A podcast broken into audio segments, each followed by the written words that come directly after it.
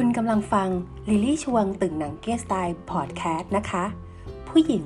ที่อยากเรียนรู้ชีวิตที่ผ่านมาในอดีต ปัจจุบันที่กำลังดำเนินอยู่ และอนาคตที่กำลังจะไปถึง เดิมพันด้วยลมหายใจที่มีอยู่ และเชื่อว่าพอดแคสต์จะเยียวยาทุกสิ่ง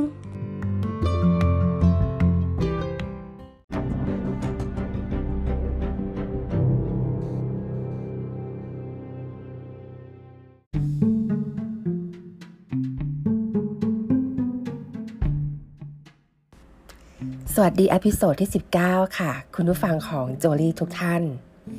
เช้าวันนี้นะคะ โจลี่ตื่นขึ้นมาตอน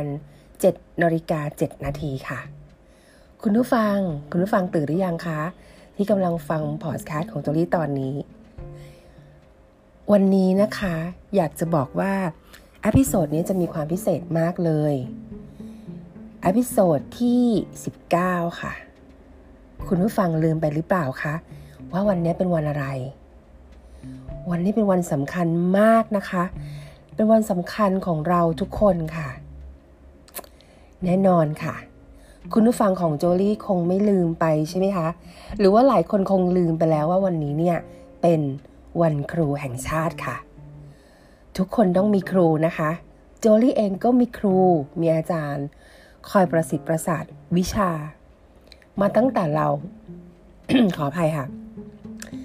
มาตั้งแต่เรายังไม่เกิดก็ว่าได้ ครูคนแรกของเราก็คงต้องยกให้แม่ของเราเองด้วยซ้ำจริงไหมคะ เพราะเราอะได้เกิดการเรียนรู้ตั้งแต่อยู่ในคันของมารดาแล้วอะเราก็เรียนรู้อยู่ในอยู่ในคันของท่านถูกไหมคะได้พูดคุยสื่อสารความรักของท่าน ผ่านในเรื่องของอาหารที่ท่านทานเข้าไป หรือแม้กระทั่งการสื่อสาร ระหว่างจิตใจของผู้เป็นแม่กับของเรา อันนี้โจลี่นะคะ แค่ดึงเวลเขาเรียกว่า ดึงความไปให้ทุกคนเข้าใจว่าคำว่าครูหรืออาจารย์เนี่ยค่ะ มีความหมายที่ดีมากๆ และทุกคนบนโลกเนี้ค่ะ เป็นครูของเราได้ ทุกสิ่งอันก็ถือว่าเป็นครูเป็นอาจารย์ของเราได้ เพราะว่าทุกๆอย่างให้บทเรียนการเรียนรู้ ให้ประสบการณ์ที่ดีกับเราทั้งนั้นนะคะ ถ้าเราคิดว่าสิ่งนั้นเนี่ย เราอยู่กับเขา เรียนรู้กับเขา พบปะกับเขา แล้วเราได้เกิดการเรียนรู้ค่ะ แต่จริงๆแล้วนะคะ ถ้าเอาให้เป็นทางการหน่อยแล้วก็เป็นที่มาของอพิโซดที่ 19 ของโจลี่วันนี้เนี่ย ก็คือวันครูแห่งชาตินั่นเองค่ะวันครูแห่งชาตินะคะ เท่าที่โจลี่ไปหาข้อมูลมานะคะ อันนี้ต้องขอขอบคุณนะคะข้อมูลทางวิกิพีเดียค่ะในวันที่ 16 นะคะ มกราคม เป็นวันครูแห่งชาติที่ต้องบอกว่า วันนี้ค่ะคุณผู้ฟัง เป็นวันที่เราจะต้องระลึกถึงความสำคัญของครูค่ะ แล้วจริง ๆนะคะ ส่วนใหญ่ก็จะเป็นวันหยุดของคุณครูอาจารย์ แล้วก็นักเรียนไปด้วยนะคะ เพราะว่าบางแห่งก็จะมีการเฉลิมฉลอง นั่นหมายถึงจริง ๆ แล้วนี่นะคะ ถ้าเป็นวันครูโลกเนี่ยเขาก็จะมีวันเขาเรียกว่า มีวันที่เฉลิมฉลองให้กับครูอะค่ะ ในวันที่ 5 ตุลาคม ของทุกปีอยู่แล้ว อันนี้หมายถึงว่าเป็นวันครูโลกนะคะแต่วันครูของไทยก็คือวันเนี้ยนะคะ16 มกราคมของทุกปีนะคะคือโจลี่นะคะ อย่างที่บอกอะค่ะว่าวิกิพีเดียค่ะบอกว่า แนวคิดเรื่องของการเฉลิมฉลองในวันครูเนี่ยเขามีต้นกำเนิดมาจากหลายประเทศนะคะ ในศตวรรษที่ 20 แล้วนะคะคุณผู้ฟัง นานมากนะคะ เพราะฉะนั้นความสำคัญของครูระดับโลกเองอะ่ะก็ไม่น้อยเลยนะคะ ไม่น้อยเลยจริง ๆ ทีนี้นะคะ โอเค โจลี่สโคปมาในประเทศไทยดีกว่าค่ะเพื่อที่จะให้คุณผู้ฟังอะเห็นชัดๆ ไปตามโจลี่นะคะว่า ความสำคัญของวันครูแห่งชาติเนี่ย มันเป็นยังไง วันครูแห่งชาติ วันครูของประเทศไทยนะคะเป็นวันที่ตรงกับวันที่มีการประกาศพระราชบัญญัติครูนะคะในราชกิจจานุเบกษาค่ะ เมื่อปีพศ 2488 นะคะ แล้วก็ระบุให้สภาในกระทรวงศึกษาธิการค่ะ เรียกว่าครุสภานะคะ ซึ่งเป็นนิติบุคคลเนี่ยให้ครูทุกคนเนี่ยเป็นสมาชิกครุสภาโจลี่ไม่แน่ใจว่าปัจจุบันนี้ยังมีครุสภาอยู่หรือเปล่านะคะแต่ว่าในช่วงปีพศ 2488 นะคะ บทบาทเรื่องวันครูแห่งชาติเริ่มจากตรงนี้ค่ะคุณผู้ฟัง แล้วก็หน้าที่ของทางครูสภานะคะในในช่วงเวลานั้นเนี่ยเขาก็จะเป็นสถาบันวิชาชีพครูค่ะ ในขณะเดียวกันก็ทำหน้าที่ในเรื่องของการให้ความคิดเห็นเรื่องนโยบายการศึกษา แล้วก็วิชาการศึกษาทั่วไปนะคะแก่กระทรวงศึกษาธิการ ทีนี้ค่ะ มีความน่าสนใจอีกอย่างหนึ่งนะคะ ที่โจลี่อาหาข้อมูลในวิกิพีเดียค่ะ วันครูแห่งชาติเริ่มมาจากแนวคิดของท่านผู้นี้ค่ะ ท่านจอมพลปอพิบูลสงครามค่ะ ซึ่งในปี 2499 นะคะ ในที่ประชุมสามัญครุสภาประจำปีเนี่ยท่านจอมพลปอค่ะ ซึ่งตอนนั้นเนี่ยนะคะ ท่านก็เป็นนายกรัฐมนตรี แล้วก็ประธานกรรมการอำนวยการครุสภากิติมศักดิ์นะคะ ท่านได้กล่าวคำปราศัยต่อที่ประชุมครูทั่วประเทศนะคะ ซึ่งคำปราศัยของท่านตอนนั้นเนี่ย โอ้โห เป็น จุดหนึ่งเลยค่ะ เป็นแนวคิดหนึ่งเลยค่ะ ที่ทำให้เกิดวันครูแห่งชาติในวันนี้นะคะ ท่านนะคะได้กล่าวคำปราศัยดังนี้ค่ะคุณผู้ฟัง ที่อยากเสนอในตอนนี้คือว่า เนื่องจากผู้เป็นครูมีบุญคุณ เป็นผู้ให้แสงสว่างในชีวิตของเราทั้งหลาย ข้าพเจ้าคิดว่า วันครูควรมีสักวันหนึ่งสำหรับให้บรรดาลูกศิษย์ทั้งหลาย ได้แสดงความเคารพ สักการะต่อบรรดาครูผู้มีพระคุณทั้งหลาย เพราะเหตุว่าสำหรับคนทั่วไป ถ้าถึงวันตรุษ วันสงกรานต์เราก็นำเอาอัฐิของผู้มีพระคุณบังเกิดเกล้ามาทำบุญ คนที่สองรองลงไปก็คือครูผู้เสียสละ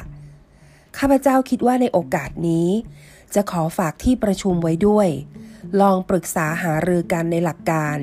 ทุกคนคงจะไม่ขัดข้อง นี่คือคำปราศัยนะคะของท่านจอมพลปพิบูลสงคราม ในปี 2499 นะคะ ในที่ประชุมครูทั่วประเทศในช่วงเวลานั้น และตรงนี้ค่ะ ก็เลยเกิดเป็นแนวความคิดขึ้นนะคะให้มีวันครูแห่งชาติในวันนี้ขึ้นค่ะ เพราะฉะนั้นนะคะคุณผู้ฟังค่ะ วันครูนะคะในประเทศไทยเนี่ยนะคะจัดครั้งแรกเมื่อวันที่ 16 มกราคม พศ 2500 ค่ะ ซึ่งโจลี่ยังไม่เกิดเลย แล้วก็คุณผู้ฟังของโจลี่หลายคนก็ยังไม่เกิดด้วย หรือหลายคนอาจจะเกิดแล้วนะคะในช่วงปี 2005 นั้น ก็ตอนนี้คงอายุก็ประมาณแบบ อืม เป็น Silver Age กันแล้วนะคะ ใช่ไหมคะอายุก็คงอยู่ที่ประมาณ 60 แล้วนะคะ60 แล้วเนี่ยใช่ค่ะเห็นไหมคะ คือโจลี่กำลังจะบอกว่าอย่าลืมวันนี้เป็นอันขาดค่ะ วันที่มีความสำคัญของเราทุกคน เรานะคะเป็นตัวเป็นตนได้ทุกวันนี้ไม่ว่าจะเป็นระบบความคิด การทำงาน ล้วนแล้วแต่ได้มาจากครูผู้ประสิทธิ์ประสาทวิชาให้กับเรา ทั้งนั้น นะคะหลายคนบอกว่าฉันไม่มีครูจำครูไม่ได้แล้วจำอาจารย์ไม่ได้แล้ว ครูคนแรกของเราทุกคนน่าจะเป็นคุณแม่เราหรือเปล่าคะท่านก็ถือว่าเป็นหนึ่งในคุณครู ที่สอนเราให้เราเรียนรู้ในเรื่องของการใช้ชีวิต อย่างที่โจลี่เกริ่นในช่วง episode นะคะช่วงต้นนะคะว่า ตั้งแต่เราอยู่ในคันท่านแล้ว หรือเปล่าคะใช่ไหมคะคิดตรงกันกับโจลี่หรือเปล่าคะคุณผู้ฟัง ทีนี้ในส่วนตัวของโจลี่บ้างนะคะเออโจลี่จะบอกว่าเช้าวันนี้โจลี่ตื่นมาตอนเจ็ดโมงเจ็ดนาทีค่ะ อันนี้ก็ต้องยอมรับเลยว่าโจลี่เองก็ลืมไปเหมือนกันค่ะคุณผู้ฟัง ว่าวันนี้เป็นวันครูแห่งชาติ บังเอิญว่าก็เช็คแบบอ่านข่าวหน้าฟีดนะคะใน Facebook ในโซเชียลก็ไปเจอเพจหนึ่งที่โบอัพเรื่องของวันครูแห่งชาติขึ้นมา เห็นสัญลักษณ์แล้วก็เห็นทรายจากเพจขึ้นมา โอ้โห ตกใจ เฮ้ย วันนี้วันครูแห่งชาตินี่นา วันนี้เป็นวันครูนะโจลี่เท่านั้นแหละค่ะ โจลี่ก็นึกถึงคุณครูและอาจารย์ของโจลี่นะคะ ที่อยู่ในใจโจลี่ตลอดเวลา โจลี่เองด้วยซ้ำค่ะ ที่เป็นลูกศิษย์นะคะที่ไม่น่ารักเลยค่ะ คือไม่ได้มีความสม่ำเสมอนะคะในการ อย่างน้อยๆก็คือสอบถามสารทุกสุขดิบนะคะหรือว่าเอ่อเขาเรียกว่ามีการ connect ติ้งกับอาจารย์เนี่ยไม่สม่ำเสมอเลยนะคะเพราะเนื่องด้วยอาจจะแบบภารกิจในการทำงานแต่นั่นนู่นนี่แต่โจลี่นะคะก็มั่นใจค่ะว่าโจลี่ไม่เคยลืมคุณครูของโจลี่นะคะและอาจารย์ของโจลี่ท่านนี้เลย ท่านก็คือรองศาสตราจารย์ทองทิพาวิริยพันธ์ค่ะ ใช่ค่ะ อาจารย์นะคะเป็นอาจารย์คนหนึ่งคนเดียวที่อยู่ในใจโจลี่ตลอดและเสมอมา ถึงแม้ว่าท่านจะเป็นครูหรืออาจารย์ของโจลี่ในช่วงของมหาวิทยาลัยก็ตามนะคะแต่ว่าสิ่งที่ท่านเนี่ยนะคะสั่งสอนโจลี่มาเนี่ยมันอยู่ในความคิด มันอยู่ในระบบความคิดของโจลี่ และถ่ายทอดออกมาสู่กระบวนการของการใช้ชีวิต และการทำงานเสมอมาค่ะ และ mindset ดีๆ ของโจลี่ที่มีในทุกวันนี้ ก็ได้จากท่านรองศาสตราจารย์ทองทิพาวิริยพันธ์นี่แหละค่ะ โจลี่สามารถการันตีได้เลย แถมแอบยังเป็นลูกศิษย์ที่ดื้อด้วยซ้ำนะคะแต่อาจารย์ไม่เคยที่จะทำให้ ความหมายของอาจารย์สำหรับโจลี่ที่มีต่อท่านลดลงไปเลย แม้ว่าโจลี่จะแบบไม่ได้จะสื่อสารกับท่านตลอดอย่างสม่ำเสมอก็ตามโจลี่เองก็ไลน์ไปหาท่านค่ะ ในช่วงเช้าวันนี้ก่อนที่จะอัด episode นี้นะคะ คุณผู้ฟัง แล้วก็กราบสวัสดีอาจารย์นะคะผ่านทางไลน์แล้วก็ ก็บอกอาจารย์ว่าลูกศิษย์คนนี้ยังคงระลึกถึงพระคุณของอาจารย์เสมอมา แล้วก็อยากจะให้อาจารย์รักษาสุขภาพด้วย อาจารย์ทองทิพาวิริยพันธ์ของโจลี่นะคะ ท่านเป็นอาจารย์ที่ต้องบอกว่าเฟี้ยวฟ้าวมากเฟี้ยวฟ้าวยังไงคุณผู้ฟังอยากทราบไหมฮะท่านเป็นอาจารย์ที่เฟี้ยวฟ้าวและเปรี้ยวมากค่ะ ก็คือว่า อาจารย์นะคะเป็นอาจารย์สอนอยู่ในคณะบริหารธุรกิจนะคะของมหาวิทยาลัยชื่อดังแห่งหนึ่งนะคะเป็นมหาวิทยาลัยเอกชน นั่นคือหอการค้าไทยนั่นเอง อาจารย์เฟี้ยวฟ้าและเปรี้ยวเพราะว่าอาจารย์นะคะเป็นคนที่ดูแลตัวเองดีมากนะคะไม่ว่าจะเป็นเรื่องของการแต่งตัวการทำผมบุคลิกภาพ ท่านไม่เคยปล่อยให้ตัวเองหลุดออกมาจากการที่ไม่ดูแลตัวเองเลยนะคะท่าน perform เรื่องนี้มาก นะคะเสื้อผ้าแต่ละชุดของท่านนะคะทุกๆ ครั้งที่จะออกจากบ้าน บุคลิกภาพหรือว่าท่วงทีท่าทางในการสื่อสาร สิ่งเหล่านี้อาจารย์มีทั้งหมดค่ะ และโจลี่ก็ได้เรียนรู้จากอาจารย์นี่แหละค่ะนะคะมันทำให้โจลี่มีมุมมองต่างๆ ของการใช้ชีวิตในการทำงานเนี่ยมาจากอาจารย์แบบ เกือบทั้งหมดเลยเหมือนกันนะคะ ติดมาจนถึงทุกวันนี้ค่ะ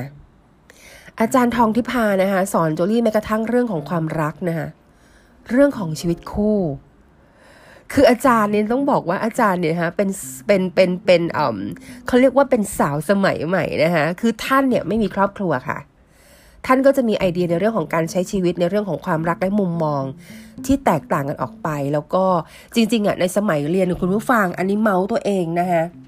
ในสมัยเรียนของโจลี่อะ ก็จะมีเรื่องแบบรักๆ เลิกเลิกตลอดเวลา แล้วก็เป็นความรักที่แบบงี่เง่าอะนะคะความรักที่แบบทำร้ายตัวเองทำให้ตัวเองเสียคุณค่าอะไรประมาณนั้นนะคะ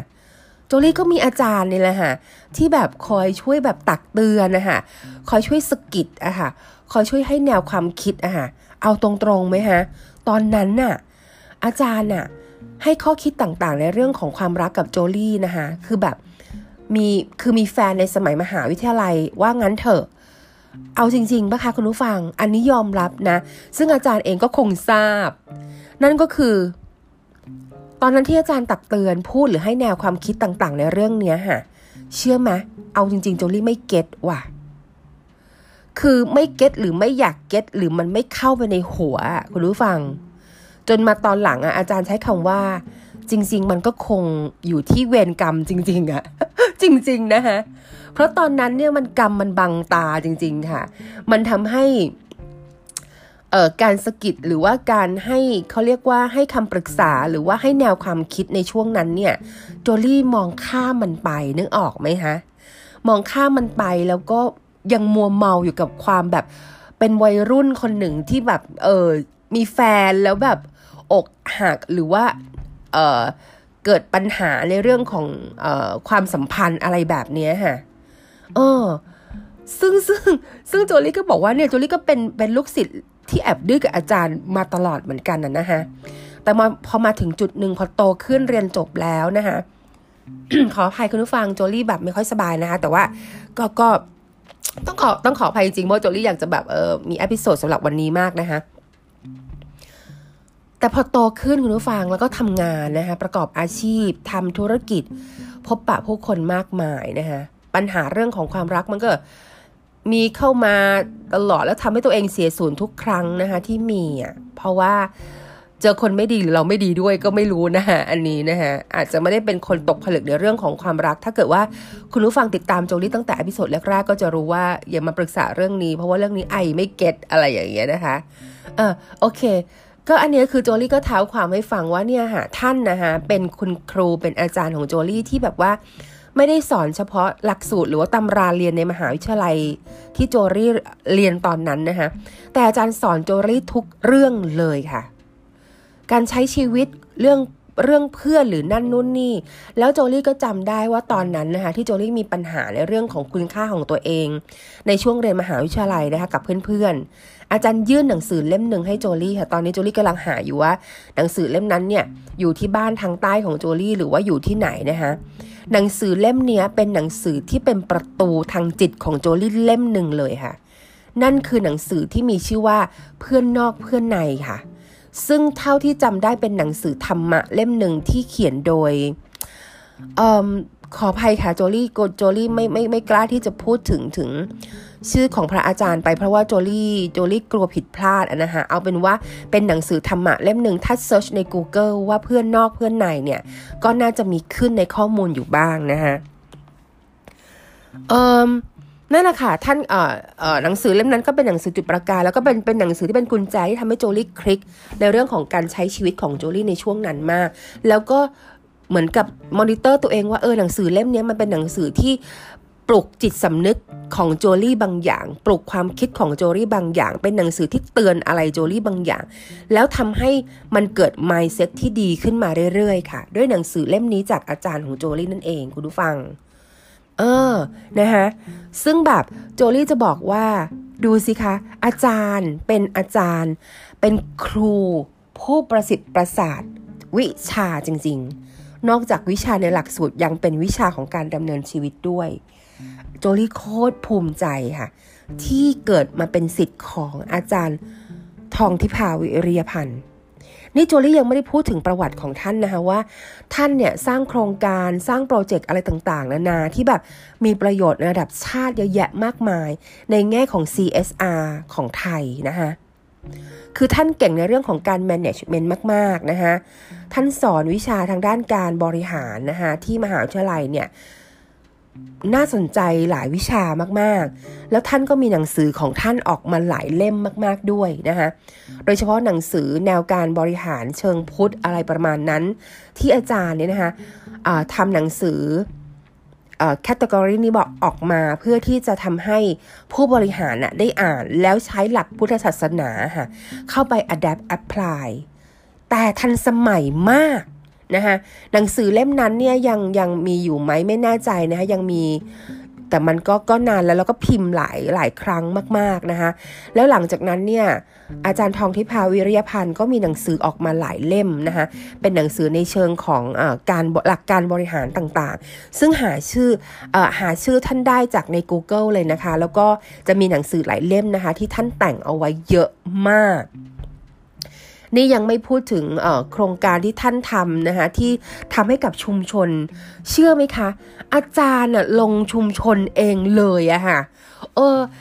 คือท่านทำแบบเกี่ยวกับ CSR ใช่ไหมคะท่านลงชุมชนเองเลยค่ะ ลงไปลุยเองเลยแล้วซึ่งท่านเองนะคะเป็นแบบเป็นผู้หญิงที่แบบนึกภาพออกไหมคือท่านเป็นผู้หญิงที่แบบมีความเปรี้ยวปรีดน่ะแต่เวลาลงไปคลุกกับชุมชนน่ะเฮ้ย ท่านสปอตไลท์ตัวเองได้ดีมาก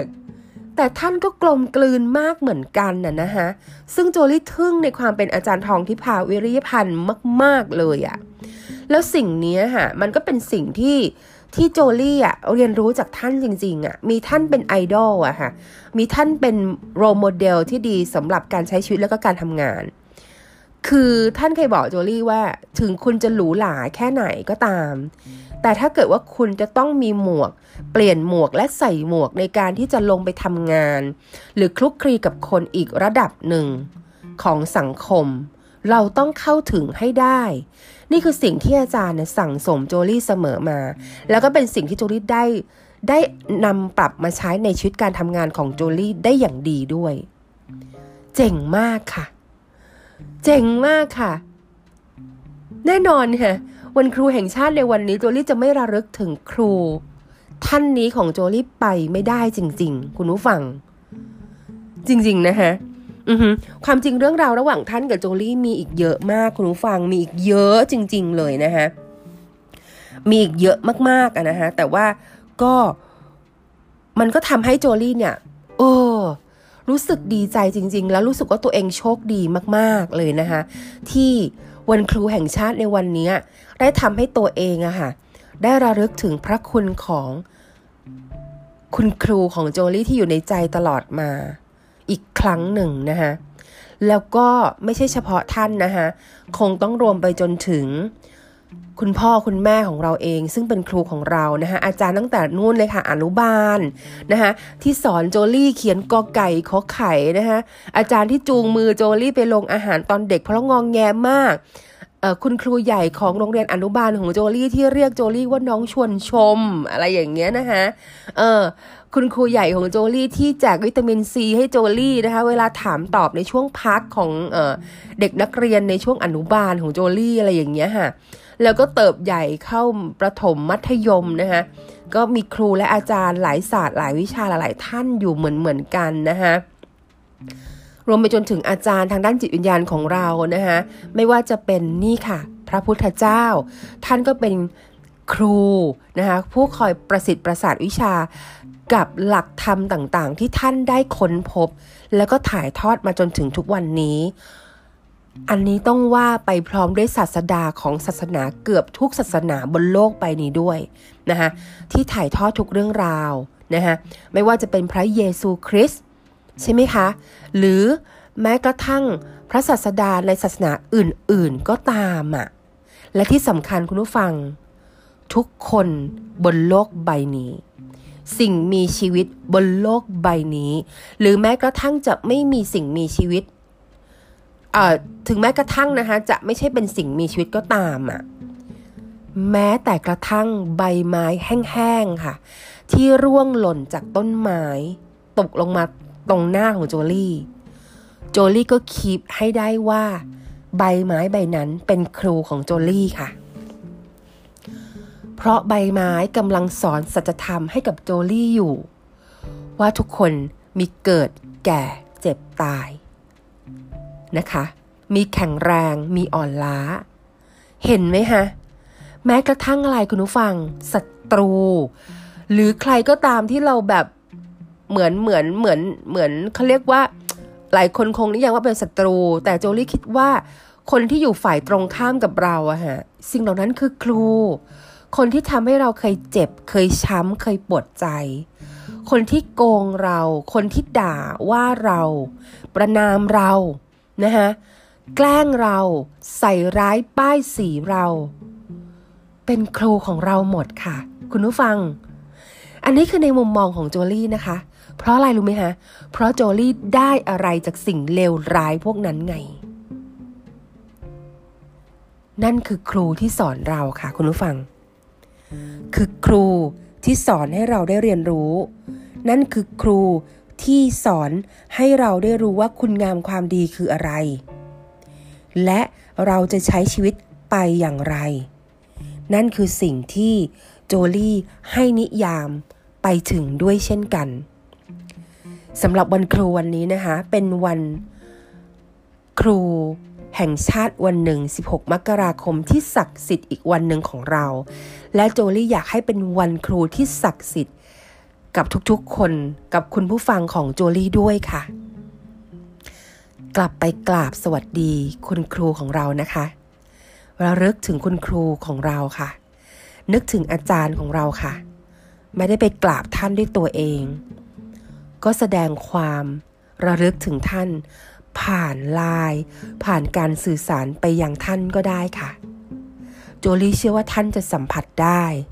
และโจลี่ก็เชื่อว่า รองศาสตราจารย์ทองทิพาวิริยพันธ์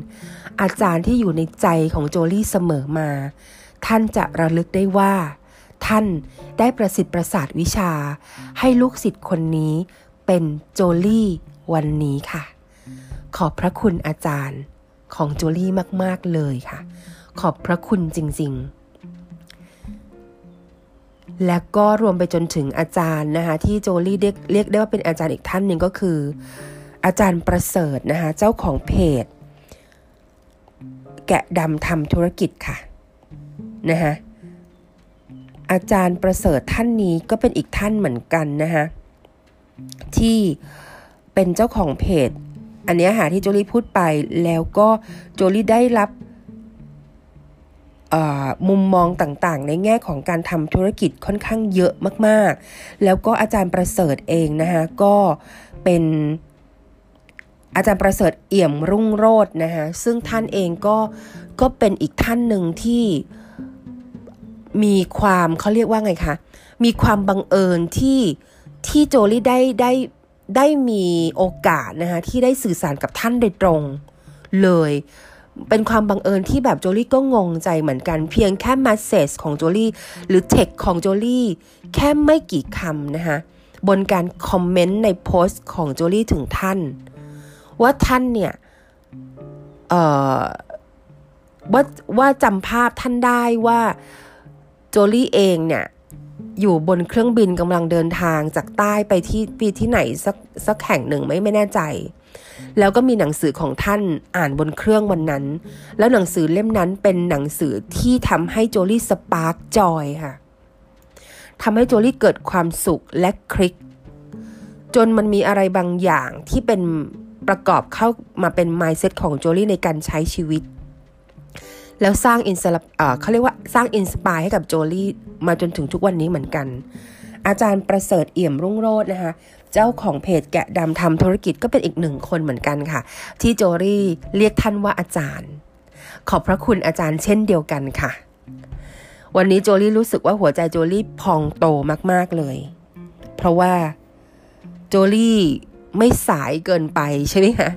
ที่ กลับไประลึกถึงพระคุณของครูบาอาจารย์ และโจลี่ก็เชื่อว่าและก็อยากให้คุณผู้ฟังของโจลี่ลองระลึกถึงคุณครูในแบบฉบับของคุณผู้ฟังบ้าง ครูมีรอบตัวแล้วค่ะ จริงๆ ขอให้ทุกคนมีความสุขมาก ๆ และทบทวนตัวเองนะคะ ในโอกาสในวาระนี้ของวันครูแห่งชาติ 16 มกราคม ขอบคุณทุกท่านค่ะ